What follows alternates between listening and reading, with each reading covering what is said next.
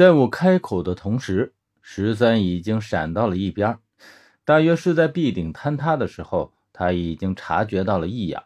石块和陶罐相继落在地上，砰砰的声音连续传来，而陶罐摔裂的声音则格外明显，在我耳中听起来声音格外的清脆。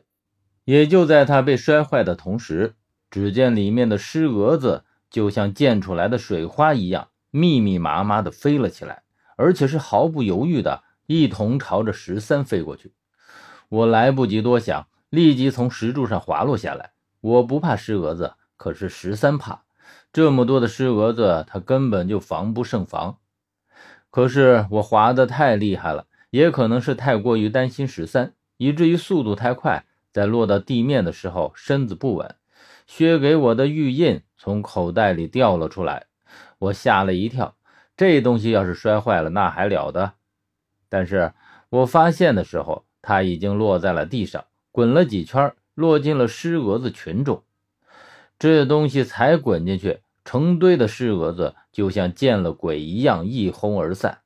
我只听见它们拍动翅膀的嗡嗡声划过，不一会儿。就消失的无影无踪，而十三还在不停的挥着手，见尸蛾子一下子就没了，当场就愣在了原地。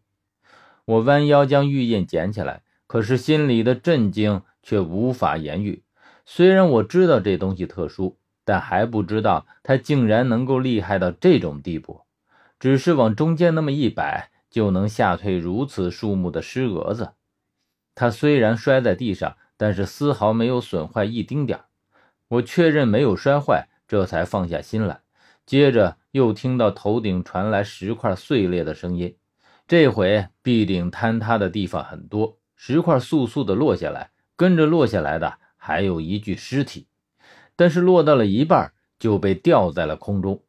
只见他的身体被锁链缠绕着，似乎已经嵌到了骨头里，就像一具木偶一样挂在石柱上。可是，接着我就看见了这根石柱也不稳起来。只见地面猛地塌陷下去，石柱失去了支撑，也跟着倒塌下来。我和十三往后退开许多，石柱撞在另一根石柱上，发出了一声剧烈的碰撞声。我只感到整个墓室里震了那么一阵，然后就是石块落地的声音，再接着又恢复了安静。说来也巧，那具落下来的尸体。因为石柱倒地的关系，恰好落在了离我们不远的地方。我只看见他眼睛还睁着，可是显然已经死了，全身湿漉漉的，不是尸油又是什么？他的身体多少有些腐烂了，所以散发出一阵阵的腐臭味。但是他的脸庞却保持得很完好，也是全身唯一没有溃烂的地方。然后我听到十三说：“阿元，不对劲啊！”我悬着的心刚刚才落下来，又被十三这句话给提了起来。你这一惊一乍的，吓了我一跳。你发现什么了？如果是平时，他听到我这样说，一定会耍赖般的调侃我胆小。但是现在，他脸上却是一本正经的神色，像是发现了什么不可思议的事情一般。他指着尸体的额头说：“你、你、你看他的额头。”我看过去，果真在他的额头上看见了一个烙印，而且是一个异常清晰的烙印。虽然是古篆，但是我认得，它和我手中的这枚玉印上的古篆一模一样。那是一个“蒋”字。我有些不解地看了一眼十三，马上就冲到了尸体前，确认我没有看错，连大小都和玉印的印章一模一样。很明显。就是我手中的这枚玉印烙上去的。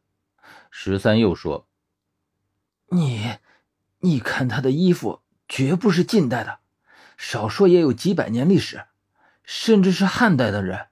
这枚玉印可是好宝贝啊！”十三的言下之意不言而喻。虽然这枚玉印的年代已经到了我们无法想象的地步，而且尸体的全身都腐烂了，可是脸庞却保持着完好的模样。会不会就是和这个印有关呢？